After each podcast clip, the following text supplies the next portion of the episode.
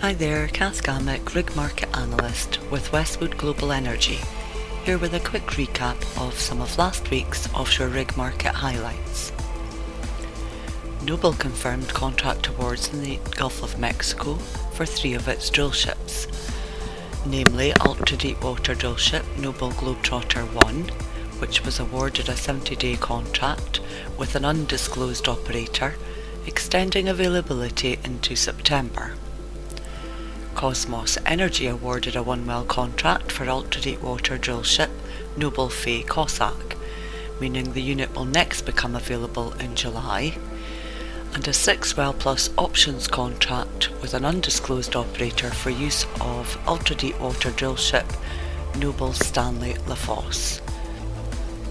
Noble has now officially confirmed certain details of the upcoming deal for ultra-deepwater drill ship Noble Gerry de Souza, offshore Nigeria. The work scope is for a minimum of 9 months, commencing next month. However, the drilling contractor has not yet named the operator.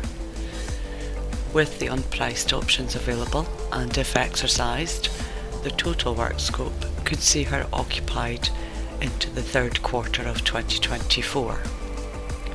Ocean secured a new long-term deal with Prio, owner-operator of Deepwater Semi Capricorn, for work offshore Brazil. Operations are expected to start in August, as the rig will require reactivation, having been laid up since 2020. In the past week, one contract was terminated, that being jack-up Noble Regina Allen. Whilst on contract with EOG Resources and during a rig move in mid-December last year, the rig sustained damage to its leg braces, with the rig having to go in to effect repairs. An update from Noble suggests repair work could last through June. EOG has exercised early termination rights under the provisions of the contract. Some of the drilling activities over the past week saw ExxonMobil make another significant oil discovery offshore Guyana using ultra-deepwater drill ship Stena Karen on the Fangtooth SE-1 appraisal well, and adds 11 billion barrels of oil equivalent to the recoverable resource estimate. Spud occurred at CGX Energy's Wei-1 exploration well in the Corentyne block offshore Guyana using ultra-deepwater semi Noble Discoverer. Drilling is expected to last for around 120 to 150 days. Caspian Drilling Midwater Semi Heydar Aliyev has spudded BP's SDX-8 exploration well offshore Azerbaijan.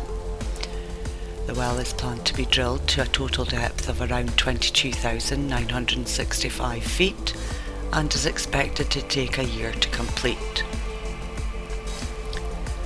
Nopsema ordered Santos to evaluate environmental risks before starting pipeline construction in connection with the Barossa gas project. Pipeline construction was due to start at the end of January, with the aim to start producing in the first half of 2025. A revised environmental plan has been submitted and is still awaiting approval.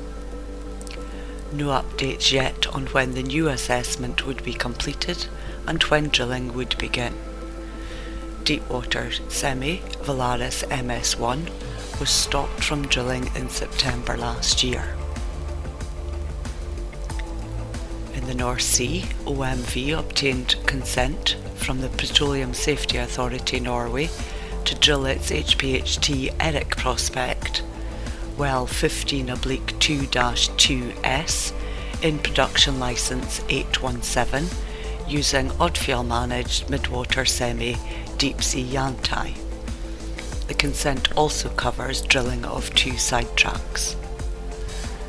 Following a brief inshore visit to Fensfjorden, Odfjell Drilling ultra-deepwater semi Deep Sea Stavanger is drilling Equinor's P. Graben well 16/2-23S in Production Licence 265. Spud occurred on the 25th of January. And finally this week, Vantage Drilling ultra-deepwater drill ship Tungsten Explorer departed Las Palmas and is heading to Namibia, where it will work for Total Energies. That's it for this week. Many thanks for listening, and I hope you found this of interest. For more information on Rig Logics, please visit our website www.westwoodenergy.com.